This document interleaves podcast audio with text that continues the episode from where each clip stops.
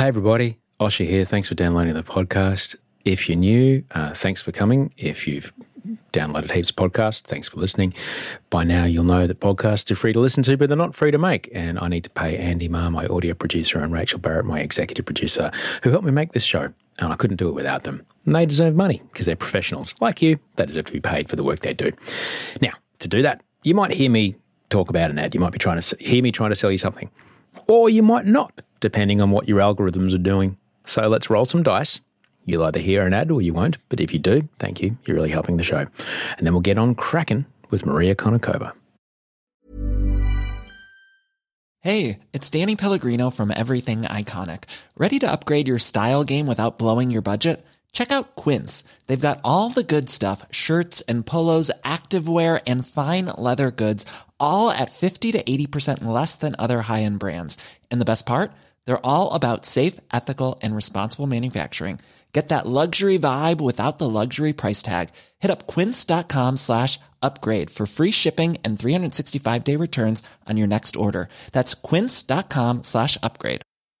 Quality sleep is essential. That's why the Sleep Number Smart Bed is designed for your ever evolving sleep needs. Need a bed that's firmer or softer on either side? Helps you sleep at a comfortable temperature? Sleep Number Smart Beds let you individualize your comfort so you sleep better together. JD Power ranks Sleep Number number 1 in customer satisfaction with mattresses purchased in-store. And now, save 50% on the Sleep Number limited edition Smart Bed for a limited time. For JD Power 2023 award information, visit jdpower.com/awards. Only at a Sleep Number store or sleepnumber.com. Many of us have those stubborn pounds that seem impossible to lose, no matter how good we eat or how hard we work out. My solution is PlushCare. PlushCare is a leading telehealth provider with doctors who are there for you day and night to partner with you in your weight loss journey. They can prescribe FDA-approved weight loss medications like Wegovy and Zepbound for those who qualify.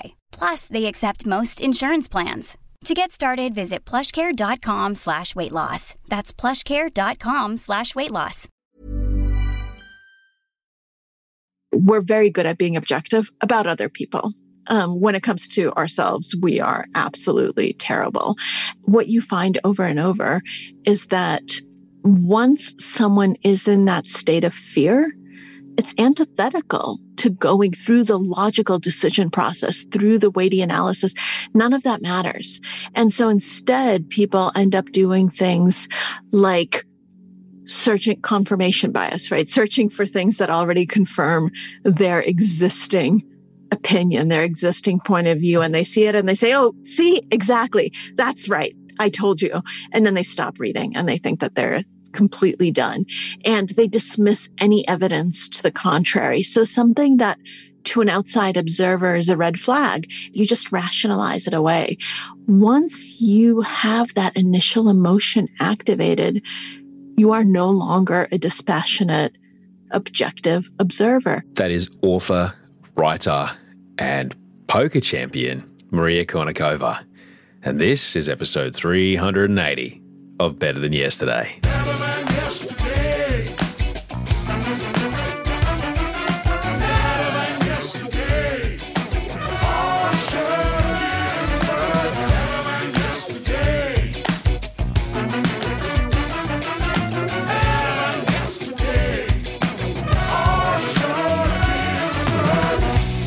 Hello and welcome to Better Than Yesterday. I'm Osher Günsberg. Thanks for being here. Uh, this is a podcast that hopes to help you make today a little bit better than yesterday. That's it. Something you hear on this show today, or any episode of this show will help you make today a little bit better than yesterday. That's all I'm here to try and do. I'm here twice a week. Mondays I'm here with a guest. Fridays I'm here with you. Episodes go back to 2013 with various different theme songs uh, vary in metal to the, the funk that you heard today. My name is Osher Günsberg. I'm a TV host. I'm an author. I'm a dad. I'm an acupuncture receiver. I'm a stepdad. I'm a bicycle rider. I'm a live streamer, twitch.tv slash Osher. I'm a cat in the hat reader. And I'm a podcaster. And I'm here with you. And I'm grateful that you are here with me. Thank you so much for being here. Thank you very much for uh, your feedback about the Dave Sharma episode and the Thinking Fast and Slow episode. Think slower, dream of beautiful things. If you need me, it's real easy. Sandosh or email at gmail.com is how to find me. There's a reason why I got today's guest on. We're kind of a bit inundated at the moment by messaging from all fronts political messaging, uh, news messaging, certainly agendered messaging from wherever we are. And I think it's it's it's pretty important to in life try and I'm not necessarily saying this is seeing patterns in things that aren't there. This is not pareidolia. This is not, I guess, seeing a pattern or an image of something like a face in a cloud, for example, or religious pareidolia, which is seeing Jesus in a piece of cheese toast or a tree trunk or something like that. It's not, you know, seeing things that aren't there. It is trying to be as much as you can. Try to see things for what they are. Try to be a little more like Neo in the Matrix. Try and see the code but not to the point where you're seeing things that don't exist. All right. So, so there's, a, there's a fine line. But I think it's important. I think it's important to clock patterns of behavior. Like, for example, Davros, uh, no, sorry, Darvo. Davros is a baddie in Doctor Who. Darvo is an interesting pattern of behavior that exists in abusive relationships, particularly either emotionally abusive or domestic violence abusive relationships, or gaslighting, even. And you see politicians do it all the time. Uh, it's deny, attack, reverse victim offender. So I didn't do that. How dare you accuse me of such a thing? You're always kind of this like that. What am I supposed to do when you're always coming at me? You know, and then you, you're all upside down. Like, it's important to recognize these things so we can kind of get a sense of like, hang on, what's actually being communicated here? Like I said, once again, this is not pareidolia. We're not seeing things that aren't there. We're not trying to draw conclusions from little bits of information that don't exactly fit, but our brain piecing them together, like I said, like a picture of Jesus in some toast. No, this is actually trying to see actual patterns of messaging and go, ah, right, I see what's going on here. Okay. And then try to distill behind that what the true meaning is. And there's a lot going on particularly with the COVID uh, situation, particularly with the political upheaval in Australia at the moment, particularly with what's going on in the world. I think it's important to arm ourselves and be as educated as possible about the ways that people in power or people in positions of power, be they uh, elected or not, like a corporation or a company, communicate in a way to manipulate people's behavior or indeed get an outcome uh, that they're after. Uh, I'm not, not saying that, you know, sometimes I me even having this conversation is is trying to push an outcome, you know. So there are levels of it again, but I think it's important, and that's how I kind of got fascinated in the work of Maria Konnikova. Maria Konnikova is an author. She has a PhD in psychology from Columbia University. She started working in magazines and online publications. She's written two New York Times best-selling books. She writes mostly about psychology and how psychology relates to real world situations. There's two books of hers that I'm 100% completely fascinated by. There is The Confidence Game. Uh, why we fall for it every time, and the biggest bluff, how I learned to pay attention, master myself, and win. I got into the confidence game because I'm fascinated with the psychology of how people can get sucked in by scams, by cults, you know, clever people can get taken for their life savings or find themselves living on a farm far away from anyone they ever knew or loved and having their life savings drained in the hope of some sort of weird comet bringing them salvation. And I'm also really interested in the decision making processes that humans undergo when they're trying to make decisions under pressure, and particularly how these two things intersect. So, wonderfully, I just reached out to Maria on Twitter, just saying, Look, I loved the book, The Confidence Game, and I love The Biggest Bluff.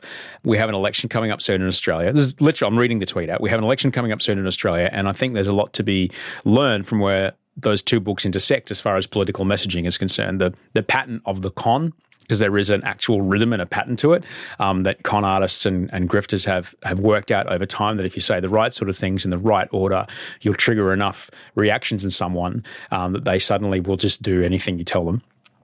And making really great decisions based on incomplete information, which is how she ended up becoming a poker champion because Maria was basically she was trying to like write a book about how people make decisions, and she's like, "What's the best model of human decision making? is it's Texas, no limit Texas Hold'em poker because you're making decisions on incomplete information, and you can go all in. You literally can go all in. You can put everything you've got at stake." In a game. And in the course of learning how to play it, like when she started, she told the New York Times that she didn't know how many cards were in a deck. She hated casinos and she had zero interest in gambling. And she, she became a poker champion in doing so. Uh, I think she's still a professional poker player. She's incredibly clever and she's very, very good at what she does. She has won so many awards for her books. Like I said, she's a two time New York Times bestseller. I highly recommend The Confidence Game and The Biggest Bluff. They're both out now. The Confidence Game really breaks down the pattern of how con artists work and the triggers that they press in their mark in order to get them to hand over the keys or the money or whatever it is. And the biggest bluff goes really deep into decision making. And it is absolutely fascinating stuff. And I'm so grateful I got to talk to Maria because I think both of those things are really important to be super aware of, particularly when it comes to coming into an election and just being aware of what it is you're looking at. When you see, you know, someone in an Australian flag face mask holding up a vaccine and telling you something, going, oh, okay, then hang on. Okay, I get what this, what's actually happening here. And try to use some of that slow thinking we talked about the other day. Like I said, not pareidolia. We're not trying to see, you know, tigers in the clouds. They're not tigers. They're just clouds. They're just, you know, bunches of water vapor up in the sky flying by you, but your brain can make a complete picture out of incomplete information. So we're not doing that.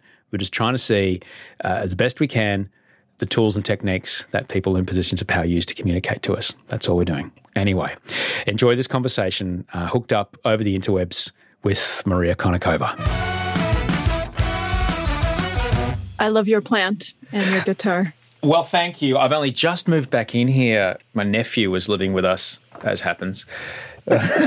He's like 19. It's so funny that just completely my mental image when you said my my nephew was living with us was like, oh, a 10 year old kid running around. And then you made the impression, and I was like, oh, no, your nephew's older. Yeah, he's 20. Extraordinary kid, but he was living in this room. And so it was my office, and I, I moved up to the attic, and I've only just got back. And so now we have we have a plant and it's a whole indoor horticultural situation here based upon plants that respire differently because we are in the, somewhat of a basement down here. So these plants actually exude a lot of oxygen.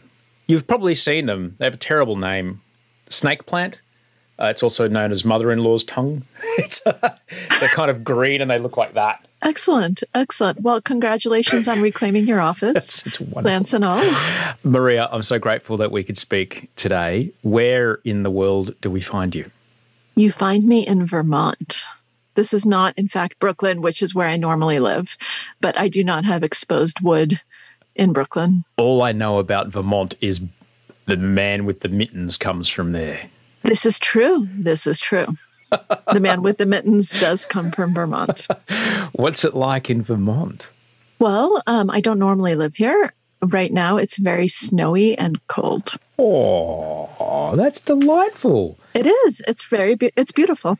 Oh man, I'm so gr- I'm so grateful that I can, I can speak with you because um, I've reached out to you after I read two of your books. I haven't got back. In, I haven't gone back in time enough to read your your first book, Mastermind, but um, that is definitely next on the list. But once I got through your third book, I was like, shit, I've got to get you on the show because I found there were so many intersections for me between the work that I was reading about in your books and so much of the political messaging, not only that we've seen in America in the last six years, but more and more we see in my own country to the detriment of actual democracy.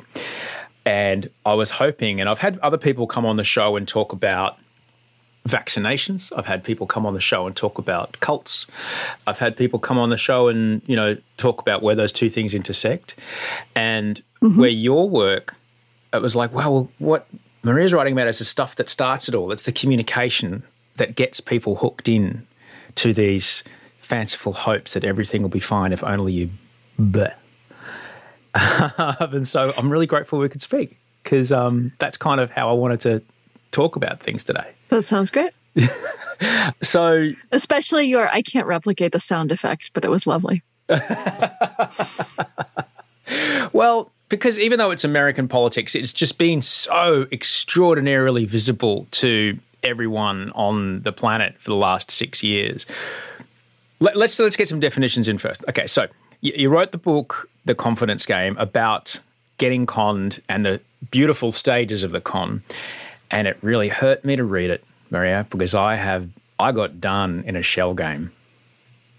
Ah, tell us. I, I want to hear. I'm sure everyone wants to hear. I got so done in a shell game. And as you, in your book, as you went through the stages of the con, the put up, the play, the rope, the tail, the convincer, the breakdown, the sand and the touch, and then the blow off, I'm like, shit, that is exact. Because I was always wondering, like, how did I suddenly just lose 200 American dollars? What, what just, yeah. what just happened? I was in a market in the Middle East and there was a lot of hubbub going on.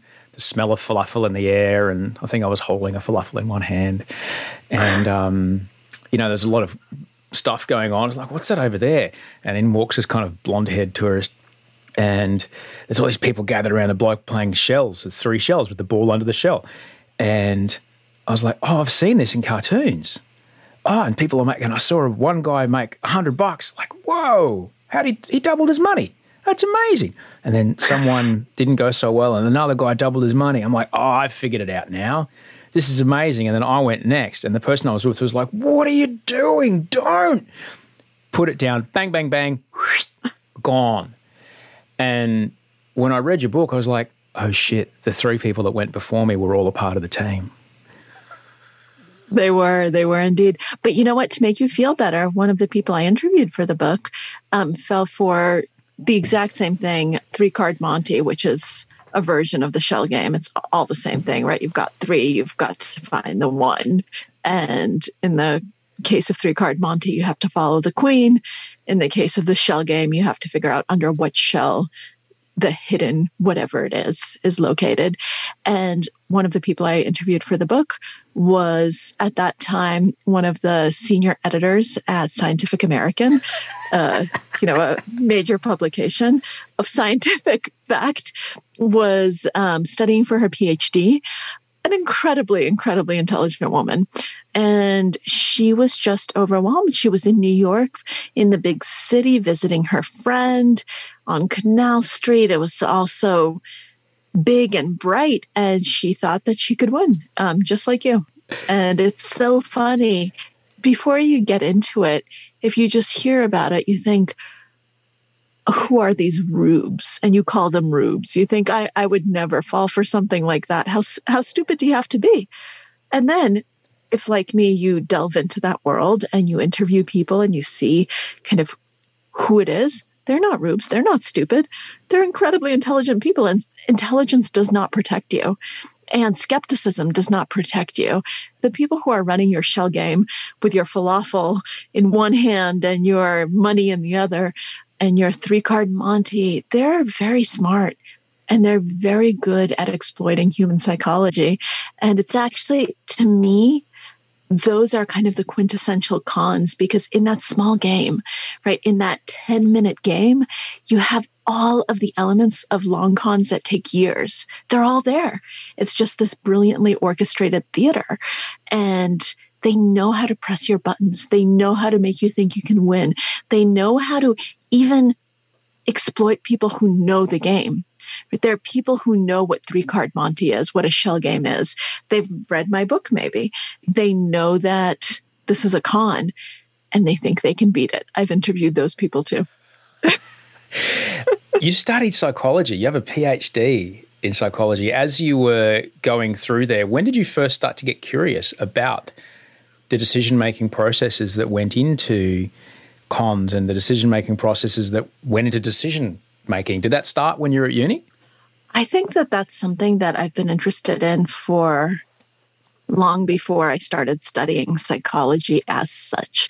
I think I've just always been fascinated by human nature and by our minds and by how we think, how we make decisions. I think I've been more aware of the fact that there's a lot going on up there from a younger age than a lot of people because I had the experience of being an immigrant. of coming to a country where I did not speak the language, of finding myself in a situation where I couldn't communicate, where I didn't know what anyone else was saying, where the only way I could survive was by observing people closely and trying to mimic them and imitate them and try to figure out, okay, why do people like her? Why do people not like her? You know, w- what's going on? And I think having that experience and actually having to be a detective of sorts when I was a five year old child made me much more aware of the processes that are normally just hidden to us that we don't think twice about. I always thought twice about them. And so it was an interest that I had from a very early age. We've got two kids, one's 17 and one's uh, 17 months. I can only say that for like another three weeks, and then I can never say that again in my entire life. That's wonderful. It's so great. it's pretty great. But watching the the oldest one's a girl, the youngest one's a boy, and watching him, uh, he's not very verbal, as boys aren't at that age. Girls are and it's you know tough for me to go. All right, we really are Cro-Magnon a lot quick, you know, for a lot longer than females. Our brains just are different. Watching him pick up with non-verbal stuff is amazing, and he's not aware that he's picking up on the non-verbal stuff. But you're you're saying that you you very deliberately had to go look. I'm, I'm white, which is a, a, great benefit as an immigrant in America.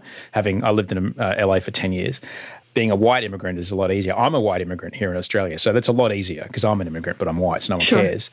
But at the time, you were quite little, and so there's still the Cold War Russian thing is still quite a big yeah. deal. So you're also afraid to open your mouth. You're also afraid to speak because shit, if they hear me go, you know, spasiba, like I'm fucked. you know? Oh, for sure. And, and, you know, I'm I'm so glad that you raised that issue because it's not something I talk about often and not something that people actually realize was a thing.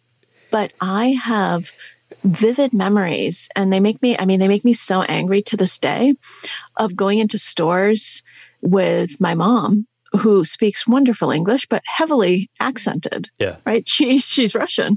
And back then it was even more accented and being called like a dirty immigrant and a dirty Russian in Massachusetts in the suburbs of Boston and having these like, oh, well, you immigrant, you always come in and blah, blah, blah, blah, blah.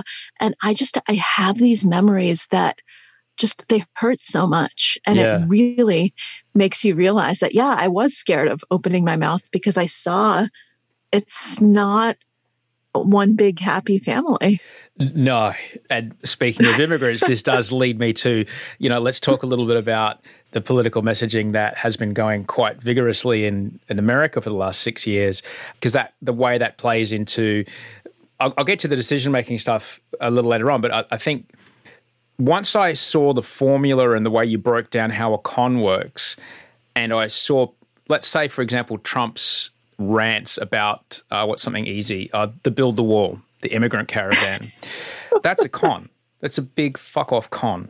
All right. Oh, for sure. For so sure. People know that. People are aware of that narrative. But it was so perfectly as if he'd read your book and go, all right, this is what I'll say. So the first part of a con is which you've got to find your mark. You've got to find the person you're going to con. Let's let's break it down a bit, particularly around that messaging there. When it comes to the mark of that political campaign, do you reckon it was deliberate? Do you reckon I went right? These are the people we're going to go for. I think that it was deliberate, but in, in a much less conscious way. Yeah. I don't think Trump has ever read my book. I don't think he reads. No, he doesn't. And, and I think that a lot of the best con artists, it's not like they read a textbook on this is how you con. Yeah. It's something that is intuitive and comes by feel and by experience and yeah. by having been a certain type of person in certain types of situations throughout their lifetime. It's the art of the deal, Maria. Uh huh. Exactly. Exactly. and so I think that it wasn't a conscious choice of, oh, okay, well, let's look at the numbers. Let's look at the demographics. These yeah. are the people I'm going to appeal to. Yeah. It was a much more gut thing. Hmm. You know, let's appeal to real Americans and let's appeal to that instinct to like me. I think he's done that for his entire career. Mm. I mean, he is someone who has conned people throughout his career. Yeah. the book I wrote after the confidence game, The Biggest Bluff, was about my foray into poker. One of the best businesses in the world is a casino. And as I got into poker, I realized just how amazing of a business the casino business is. Right? Like you're you just print money. Yeah. Donald Trump bankrupted a casino. How do you do that? do you bankrupt yeah. a casino? I mean, how horrible of a businessman do you have to be? And yet, this was years, obviously, before anyone ever thought he had any political ambitions.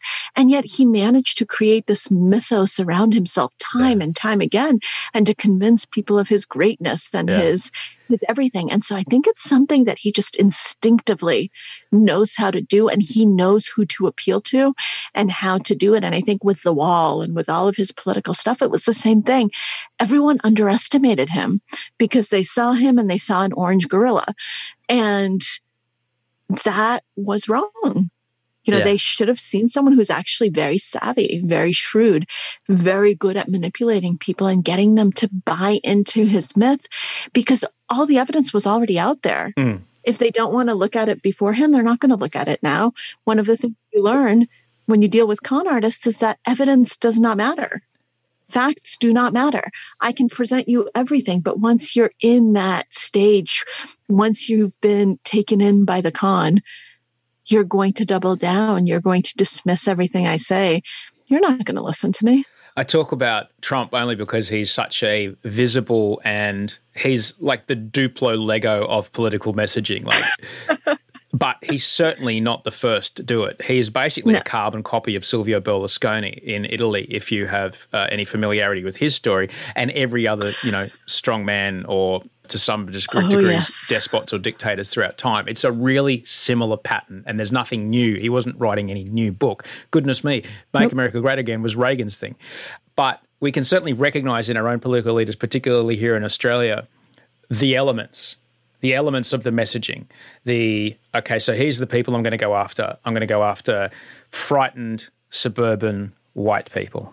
Okay. Mm-hmm. And um, that's you know okay these are the guys I'm going to go these are the guys and girls I'm going to go for. They've got two and a half kids you know they've got about a hundred they've got 150 spare poor ca- half kid. I always feel very bad for that half kid. I always feel bad for the half kid.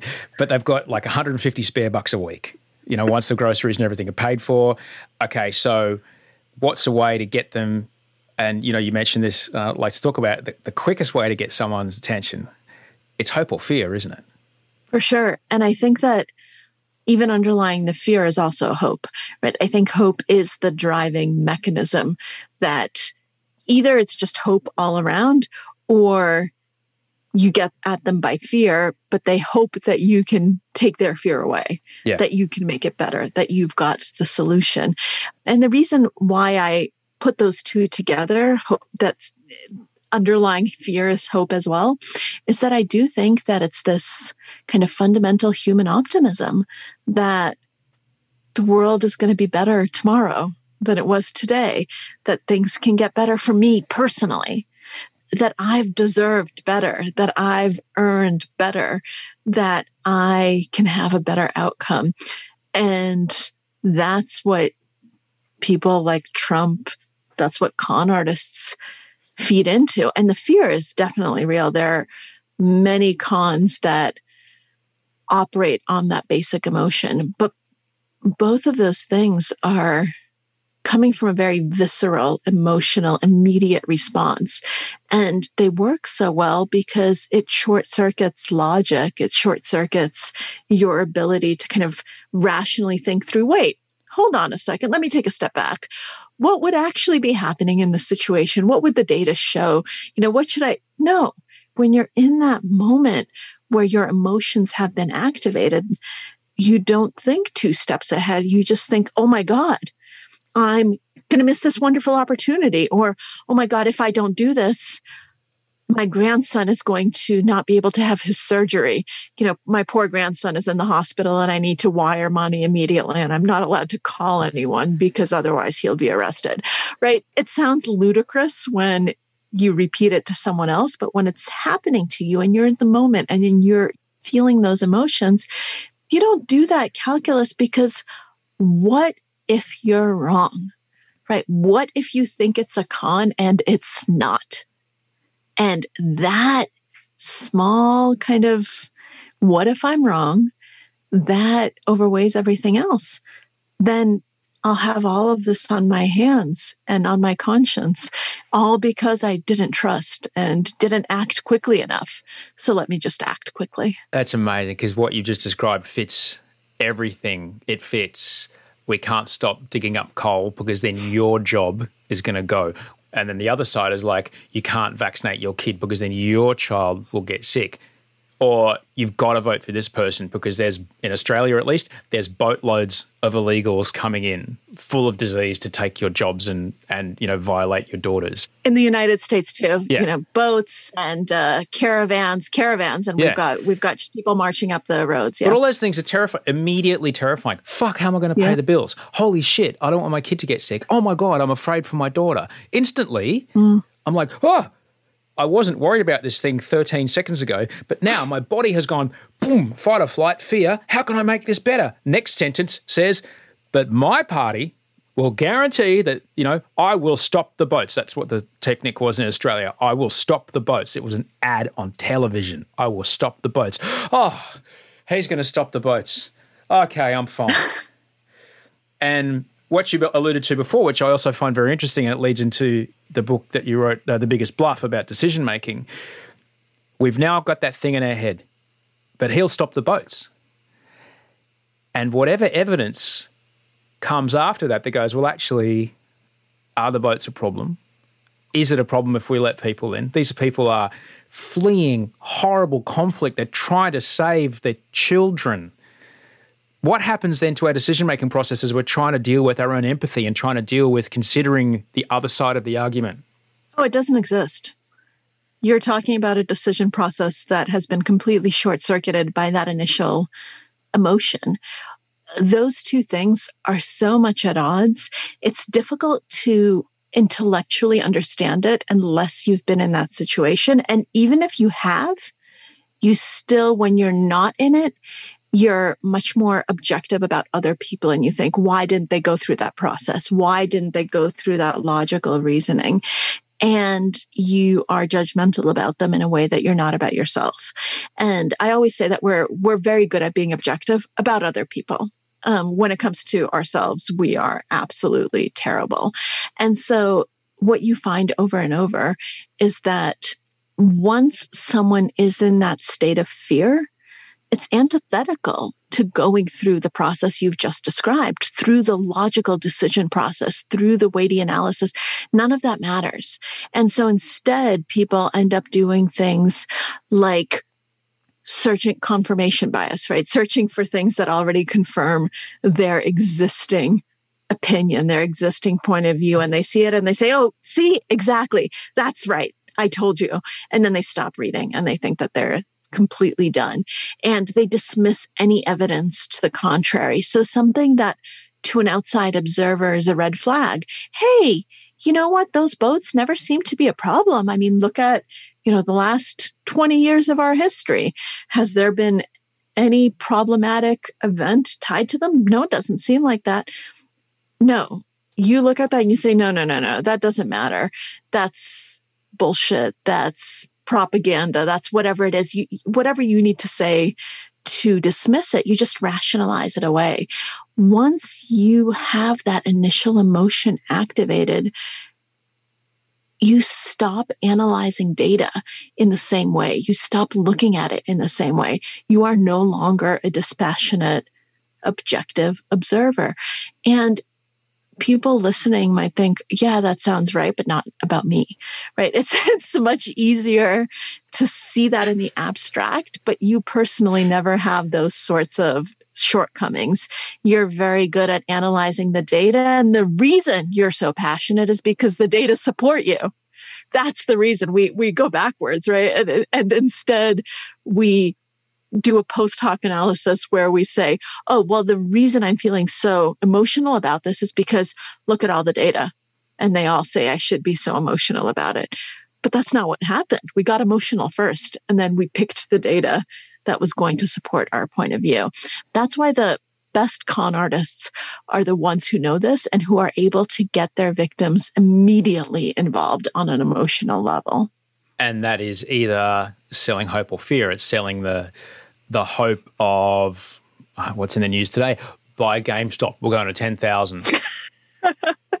it's going to be great. We're going to destroy the hedge funds. Yeah, there's a you know there's an element of truth to it, but I don't think I'll be investing today.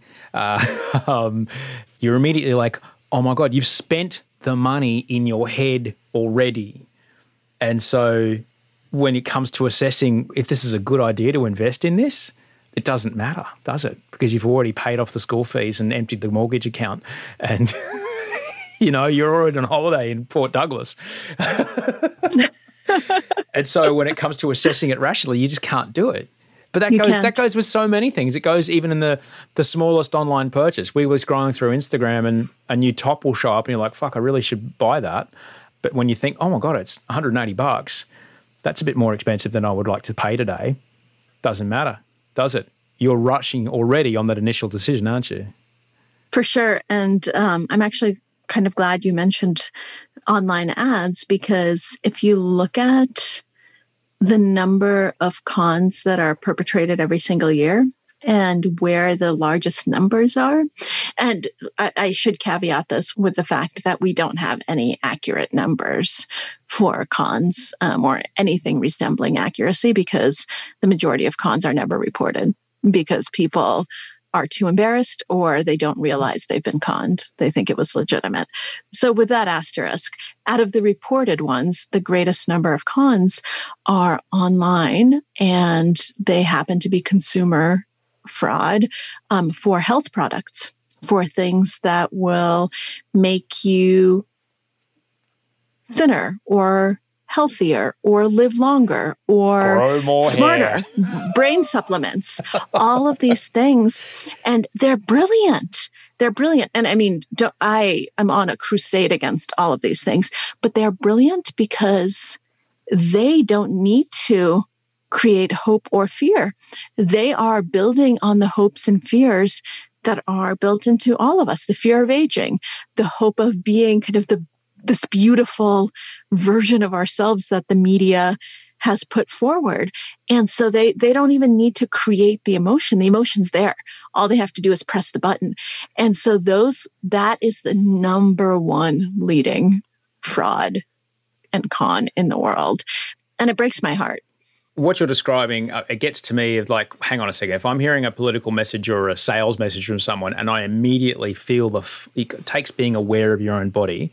If I'm immediately feeling the flood, as it's called, uh, if I'm feeling the heat in my pit of my stomach, if I'm feeling my heart race, if my fingers are shaking, I should be careful about whether I say yes to this or not because I'm now no longer making a good decision. I've been triggered here. What did you find out about trying to intercept that? Like, say, for example, you're in a in a poker tournament. You're at the final table, all right, which you've done a number of times. You're an exceptional poker player. I dare never come up against you. say there's four of you at the table and you've flopped pocket kings. All right. And you go, fuck yeah, here we go. I'm going to push this motherfucker right off this table. All right. and the flop comes down and you're already, your heart's already beating through your chest. All right. How did you learn? And you clearly did learn how did you learn to circumvent and stop that excitement, that hope of I'm going to take this final table. I'm already seeing the cash floating through the air as it flutters down on me. How did you stop that emotional thing from taking you over as you then saw the next cards and go, how do I make a correct decision here based on not only the cards, but what these other three people have been doing for the last three days? how did you do that? That is an excellent question. And I think that the true answer is I'm always working on it. It's not a magic thing where you do it and then hurrah, you will never ever experience those moments again. I think it's very hubristic to think that you could just cure it once and for all. But I think the key is to do the hard work and the heavy lifting ahead of time, to recognize that those moments are going to happen and that you will be in situations where you get emotional and where your heart starts racing and your pulse starts beating and all of these things start happening. And to figure out, okay, when I'm in that situation, what am I going to do? Because if you didn't do the hard work and the heavy lifting ahead of time, you are not going to be able to do it in the moment. You need to recognize that in the moment, you are going to be limited no matter who you are. You could be the greatest self control guru in the world. But if you did not do that self analysis and identify that possible situation ahead of time and figure out how am I going to respond to it? The nature of these hot emotional situations is they're hot emotional situations. They are going to get you into a spot where you're not thinking rationally. And so what I ended up doing was, first of all, I had to overcome my misgivings about mental coaches and get one of my own. so I, I always, you know, thought I'm a psychologist. I've studied decision making. I know all of these biases. I know all about it. I don't need a mental coach. And then obviously I realized, oops, I do need a mental coach because you can't do it all yourself.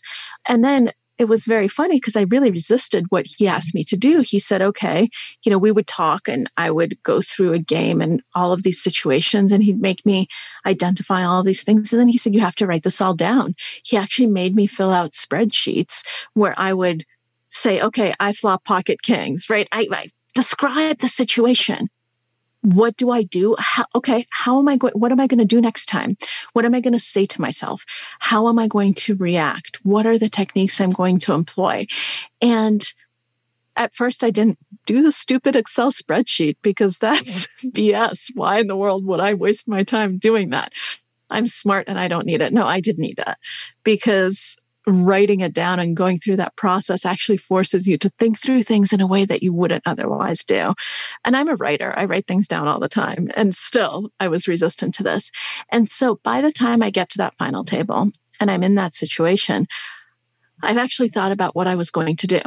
And I've actually already realized okay, well, first of all, just general thing, I'm going to be standardizing all of my reactions in terms of how I handle the cards and what I do. And then when I'm in this type of situation, here's exactly what I'm going to do. I'm going to take three deep breaths. I'm going to think about, you know, whatever it is I'm going to think about. I'm going to think about the clouds and the sky and pretend that I'm on a beach under the clouds and not at this table at all. Then I'm going to kind of go back and these are the elements that I'm going to analyze in the decision process. I'm going to think about who these opponents are and what they did. And I'm going to mentally check off Did I think about this? Did I think about that? Did I think about the other thing? And then I'm going to act accordingly. And I'm going to be willing at any point to let go and to say, okay, you know what, this isn't a great situation. That's also very important. It's important not to get too committed or too emotionally invested in any course of action or decision ahead of time because you need to be willing to be flexible and to think, you know what, if the data no longer add up, I'm going to take those pocket kings and throw them into the muck. I'm going to, I'm going to fold. And that's not something that I was capable of doing early on. And it took all of that time. And sometimes, like I said, it's still, it's a work in progress.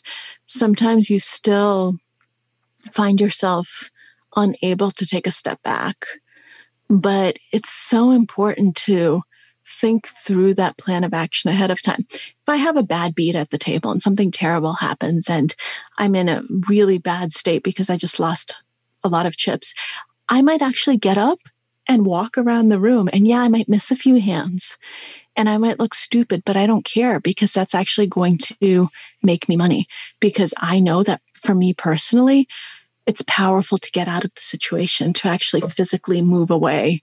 And then I come back with a clear head and able to make good decisions. It's so important to recognize that in yourself. Sometimes I realize I'm making a stupid decision because I'm hungry. I haven't eaten since the morning, and that's making me anxious and impulsive. That's actually affecting my decision process. Holy shit, I need to pee, right?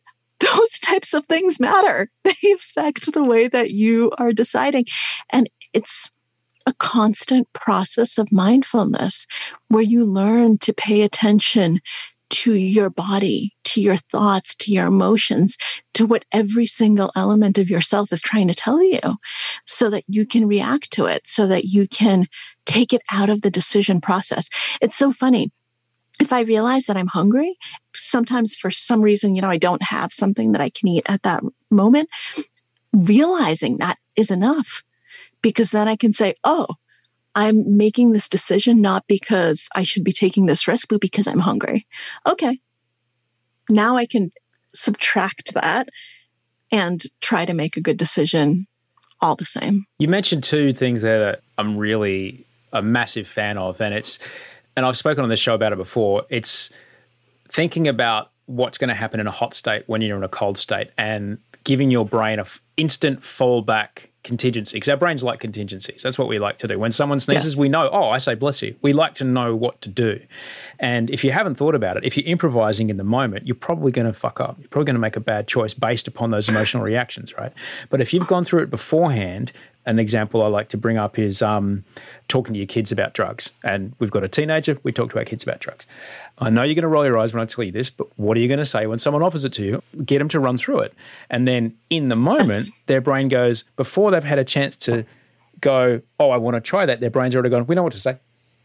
And it comes out their mouth before they've even had a chance to react. And it's a really interesting way to hack that part of our brain that just seems to be only like lizard like, just reactionary. you know? I think that's so important. And I think that bridges both what we were just talking about in terms of con artists and what we're currently talking about. Because one of the things that I suggest to people for how to not get conned is to run through exit scripts. Because I don't know, I've never lived in Australia. I've actually never been to Australia.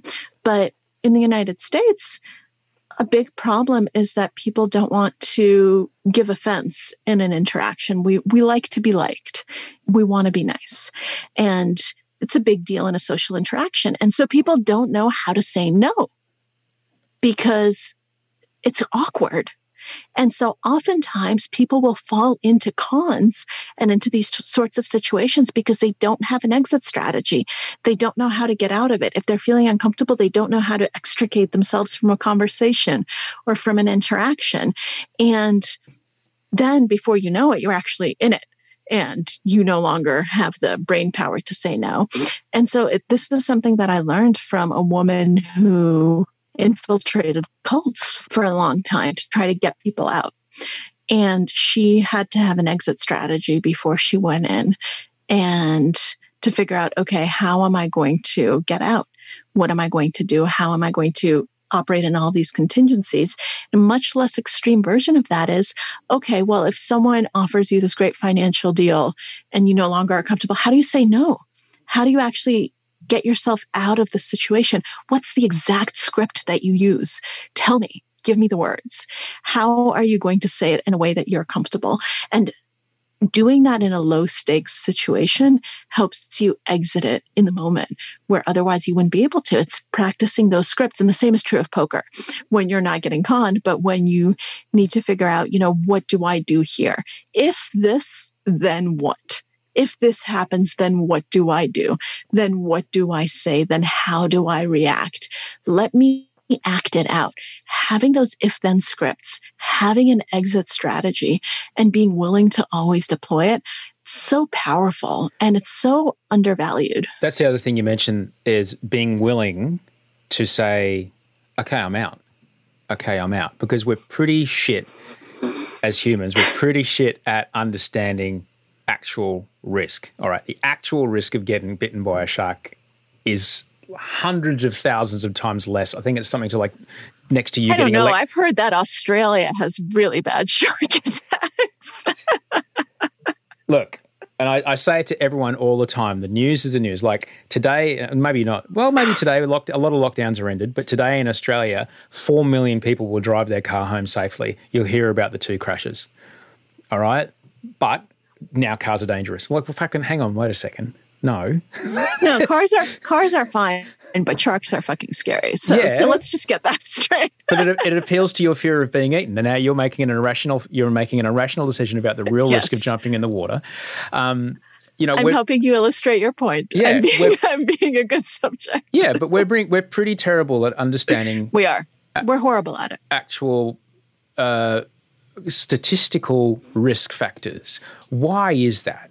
What happened to our brain that we went 37% chance ah, it's close enough to 50 50. Great. No, Yeah. it isn't. No, you're absolutely right. And and the human brain is awful at it. And by the human brain, I mean all human brains, including statisticians, including people who study risk for a living. It's a very, very different thing to study it in the laboratory or in your professional life and then to act on it in your personal life. That's because the way that our brains evolved, they didn't evolve to learn things like percentages and numbers and what that means. They evolved to learn from experience, from emotion, from everything you and I have been talking about, this visceral reaction. Did this happen to me? Did this happen to someone I'm related to? Did this happen to someone I know or not?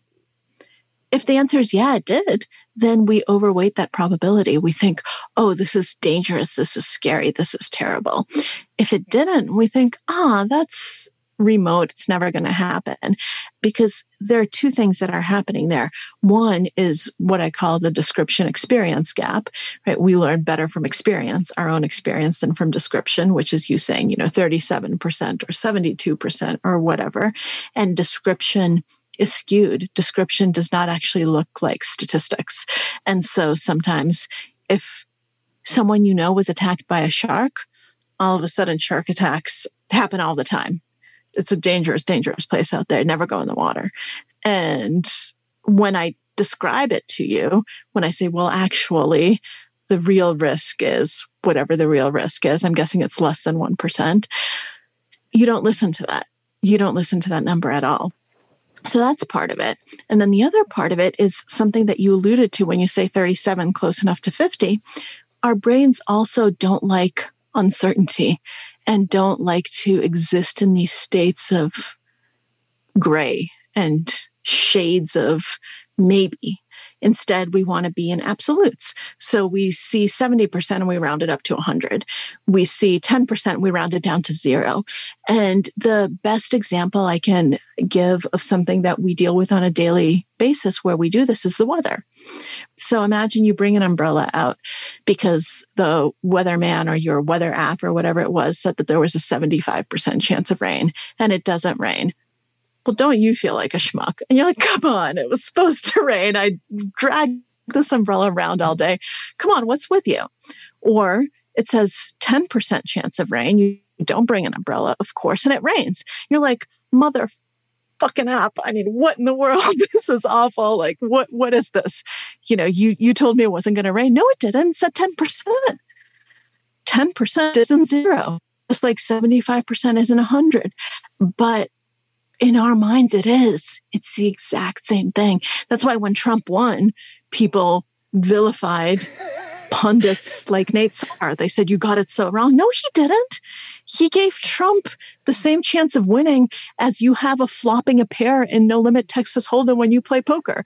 that, that happens all the time. It's the same percentage. When I saw that, I was like, oh, huh, funny. But our brains don't like those nuances. Yeah. Want to be told this is what is going to happen or this is what's not going to happen. So take those two things together description experience gap plus our distrust of anything that's in the uncertain spectrum. And you just have a perfect storm for why we're just not capable of internalizing percentages for the most part. One of the things that Maria talks about, and I find quite fascinating, is the psychology that goes on when someone gets sucked into a cult.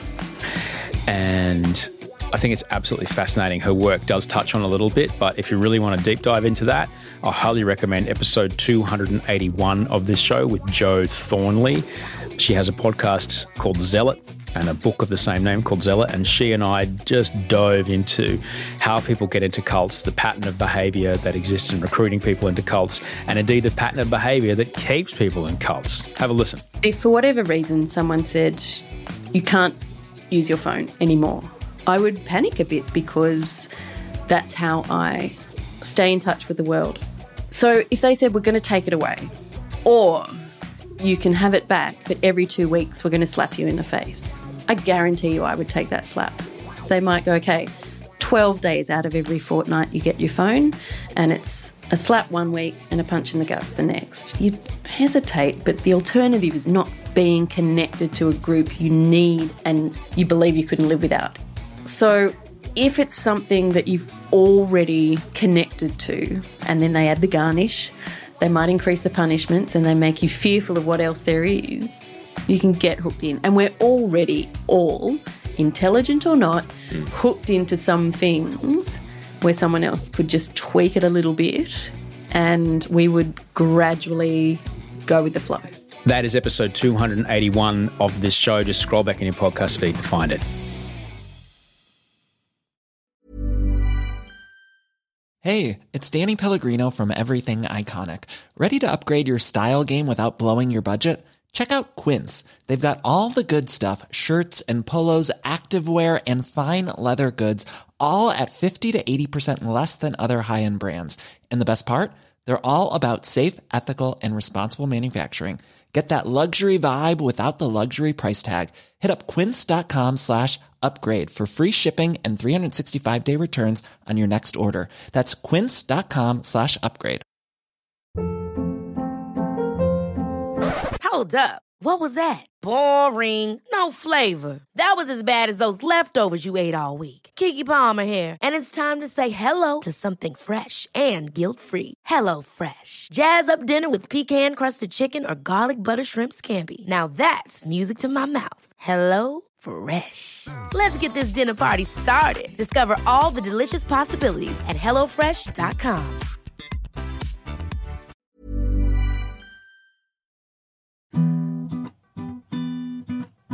now we get into the murky world, Maria, of conspiracy theories and Jewish space lasers and all kinds of things that people 100% as real as the red glasses on my face believe are true.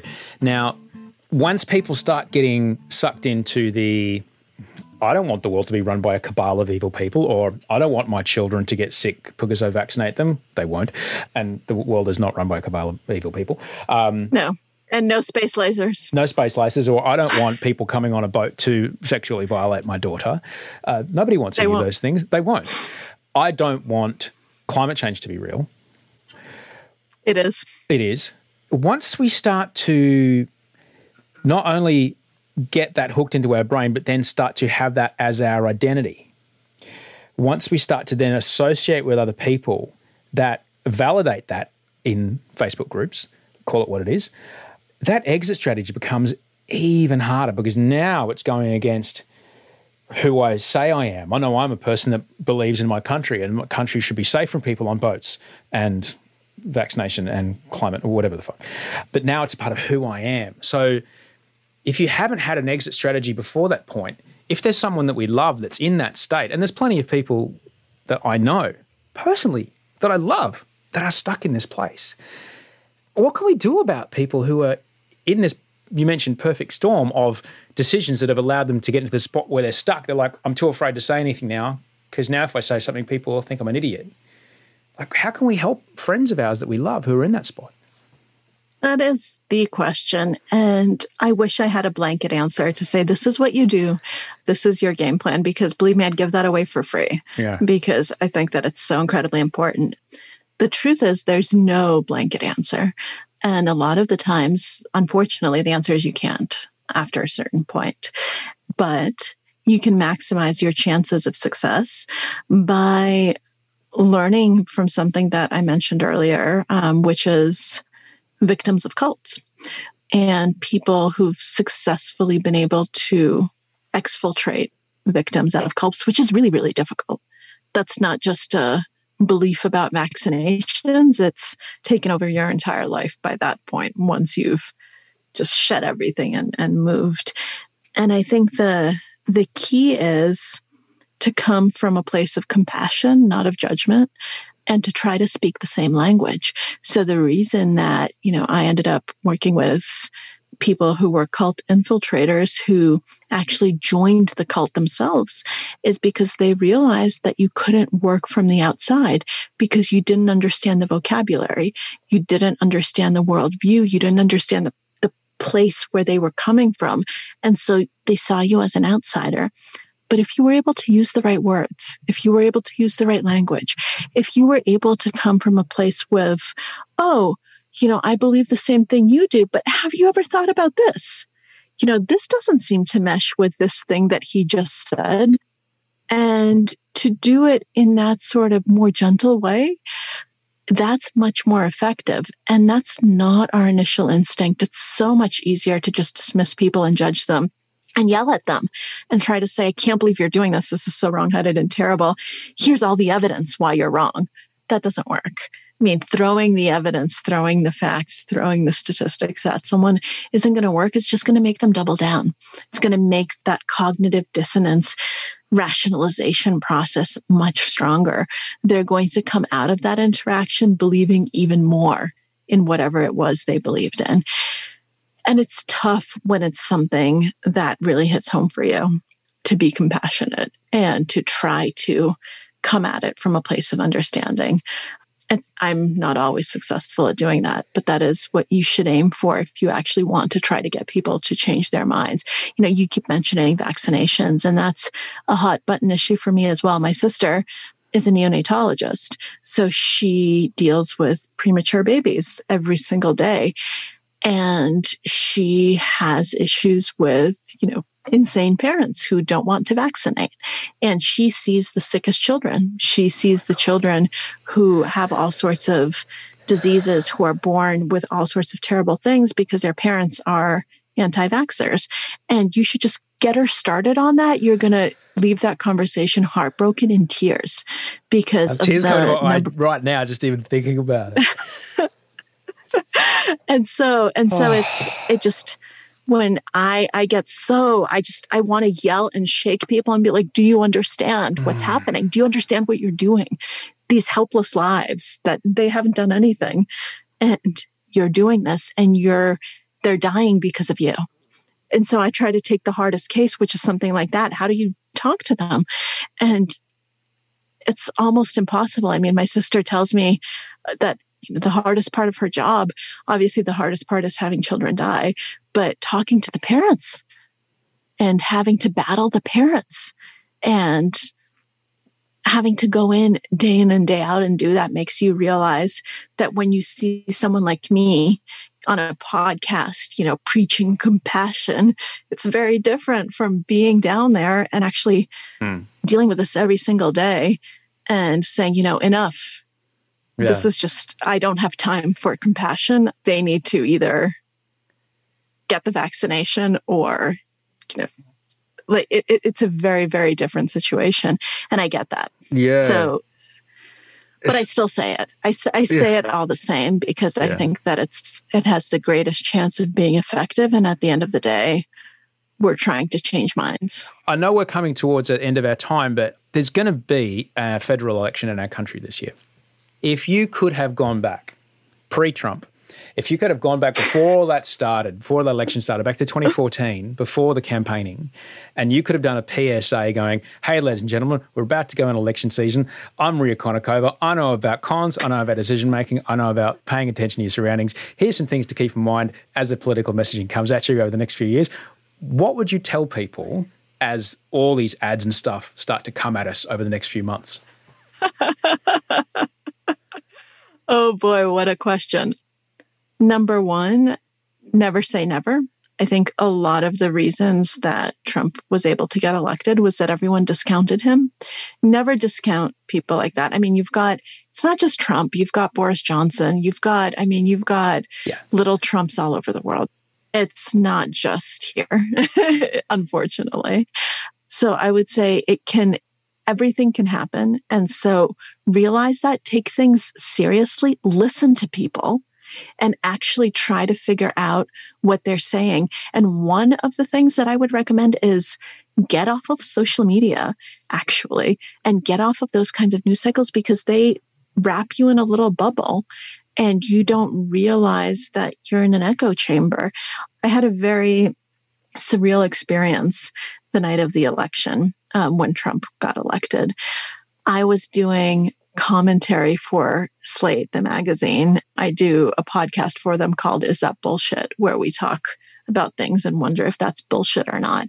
And so I was one of the people doing election night commentary. And we had this big live show in Brooklyn with a big audience. And everyone was so excited because Hillary Clinton was going to win. Yeah. And there I was actually on stage being like, no, actually, Trump has a really good shot of winning because of all these things. And this was the beginning of the night, and everyone thought that I was kind of the naysayer. And then the results started coming in, and all of a sudden the mood changed. And then it just became, you know, a funeral from this lively yeah. party. And no one saw it coming because they didn't want to see it coming and because we were all in this like little happy bubble of, of course, he can't win. So I think that just trying to realize that your bubble is not reality and that when people are saying they have problems, you should listen and you should try to be compassionate. I mean, I was Team Hillary all the way. And while I might have agreed with certain elements of the spirit, you know, calling things like baskets of deplorables is not a good way of getting people on your side because that's the opposite of compassionate. That's kind of the the opposite of trying to not antagonize people right away and having them just shut down. So I think just being open to that and also trying to neutralize the threat ahead of time. I mean, Trump was would not have been a thing had the Republican Party not enabled him. And so I think it's not just Trump. It takes an army. It takes multiple people mm. being willing to look the other complicit. Don't get me started on politics in the United States. I mean, I think we need to abolish the electoral college. I think the two party system is fucked. I mean, I just think that our politics needs a massive overhaul from the ground up. Um, that's not what our podcast today is about, but no, that's, that's like, what I would have been telling people in 2014. I wrote a paper in college about how we should abolish the electoral college. I've been yeah. I've been preaching this for a while. what about, uh, as we mentioned before, what about when you know we see the ads and in our country we have two main parties. We have a, we have people form coalitions. We're based on the Westminster system, but it's mostly the Liberal Party, anything but Liberal. They are the Conservative Party, mm-hmm. and the Labor Party, which is the you know the workers, etc. Well, they're supposed to be and say the ad goes, Labor are going to take your pension fund, your superannuation, and they're going to take it off you. Don't let that happen. Come Saturday, vote Liberal. All right, that's about 15 words. Instantly, I'm terrified. When we hear those frightening political ads, what are some things we need to be mindful of inside our body to help our kind of understand well, yeah. well, what's just happened to me? Am, am I being conned here? How's my decision making process being affected? Well, I think you said the key word mindful. I mean, if I were to give a country advice, if I were to give the, the United States or Australia advice, I would say, okay, everyone needs to have a mindfulness practice. Everyone needs to just take some time, sit down with themselves, and do a self analysis. What are my hopes? What are my fears? What are my hot buttons? What are kind of who am I? Right? We don't do that normally we don't we don't take the time to do that and everyone should have a practice where they actually learn how to pay attention to themselves and to what their minds are saying what their bodies are saying and to learn to identify when they're being emotional and when they're being emotionally manipulated. I know when I'm being emotionally manipulated, and sometimes it doesn't matter. And sometimes it takes me a while and I'll say or do things that I will later regret. But because I do try to be mindful and to understand that, I can then go back and say, you know, I'm sorry. But unfortunately, if you voted for someone or if you voted for Brexit and then the next day said, shit, I'm sorry, I didn't think that was actually going to pass, um, your shit, I'm sorry, is not going to do anything. It, it already happened. so I think just taking that time and learning to be more aware of yourself and more aware how emotions affect you and of the fact that a campaign like the one you described, I mean, that's stoking my fear. That's going straight for that. And when a campaign does that, instead of being afraid, I should say, what the hell? Why are you manipulating me? What is the actual policy here? This is why I actually, and I don't think this is going to ever be viable, but since you're asking about politics, let me just take a few seconds to say that's why I always say that we should actually just get rid of parties because they short circuit the thought process. You're like, oh, you know, I'm a Republican, I'm a Democrat, I'm a liberal, I'm a conservative. This is what I'm supposed to believe. And you don't think the critical thinking doesn't actually happen. Instead, we should actually be forced to read through everyone's platform and to think through for ourselves do I agree with this or not? And then make a decision because of that. No one does that nor I think we will, but somewhere between what we've got now and what you just described is where I think we'll end up. Whether it's in my lifetime, I don't know, but uh, I'd like to see it. Maria, I couldn't be more happy to have spoken to you today, and it must be an ungodly time of day for you there in Vermont. But I'm really, really, really lucky that you took the time to share your thoughts with us today, and you're just the best. Thank you so much for all the work you do in your books. They are freaking brilliant, and I, I tell everyone about them. And um, I do have poker tonight, but I don't know if I'll be able to hold on to my pocket kings and, and put them in the muck once I see the flop come because I tend to get carried away. Thank you so much. This has been such a pleasure. I'm really glad we had we had the chance to have this conversation. You're the best. If you ever do come to Australia, do pop in. I would love to. We live in a lovely part of the city, and, and come bring the kids and play on the beach. It'll be great. Sounds great. That was Maria Konnikova. You can find out more about her, Maria Konnikova, M A R I A K O N N I K O V A dot com. That's where she is.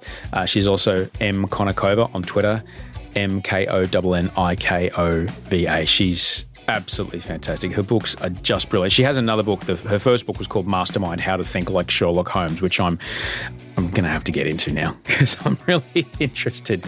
Uh, she also has her own podcast. It's called The Grift. Uh, so I, I, thoroughly recommend checking that out. Um, thank you so much, Maria, for working with me on this show today. Sorry if I'm a bit rambly today, everybody. It's just been that kind of day, and my uh, neurons aren't really connecting together when it comes to speech. Um, lucky I host podcasts and talk on TV for a living. Anyway, um, you're awesome. Thank you so much for listening. I'll see you on Wednesday with Dad Pod, Thursday with Idle Australians with James Matheson, which is going great guns at the moment, and I'll be back here on Friday. You legends. Go get Maria's books, read up, become Neo in the Matrix, but not to the point where you're seeing things that aren't there. Just see things as they really are. That's all we're here to do. Have a fantastic weekend or week. What is it? It's Monday. Good Lord. Have a fantastic week. You're the best. Until we speak next, sleep well and dream of beautiful things.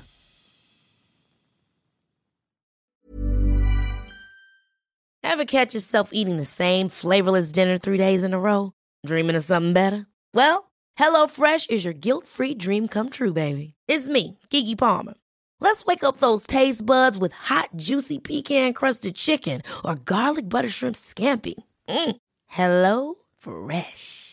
Stop dreaming of all the delicious possibilities and dig in at HelloFresh.com. Let's get this dinner party started.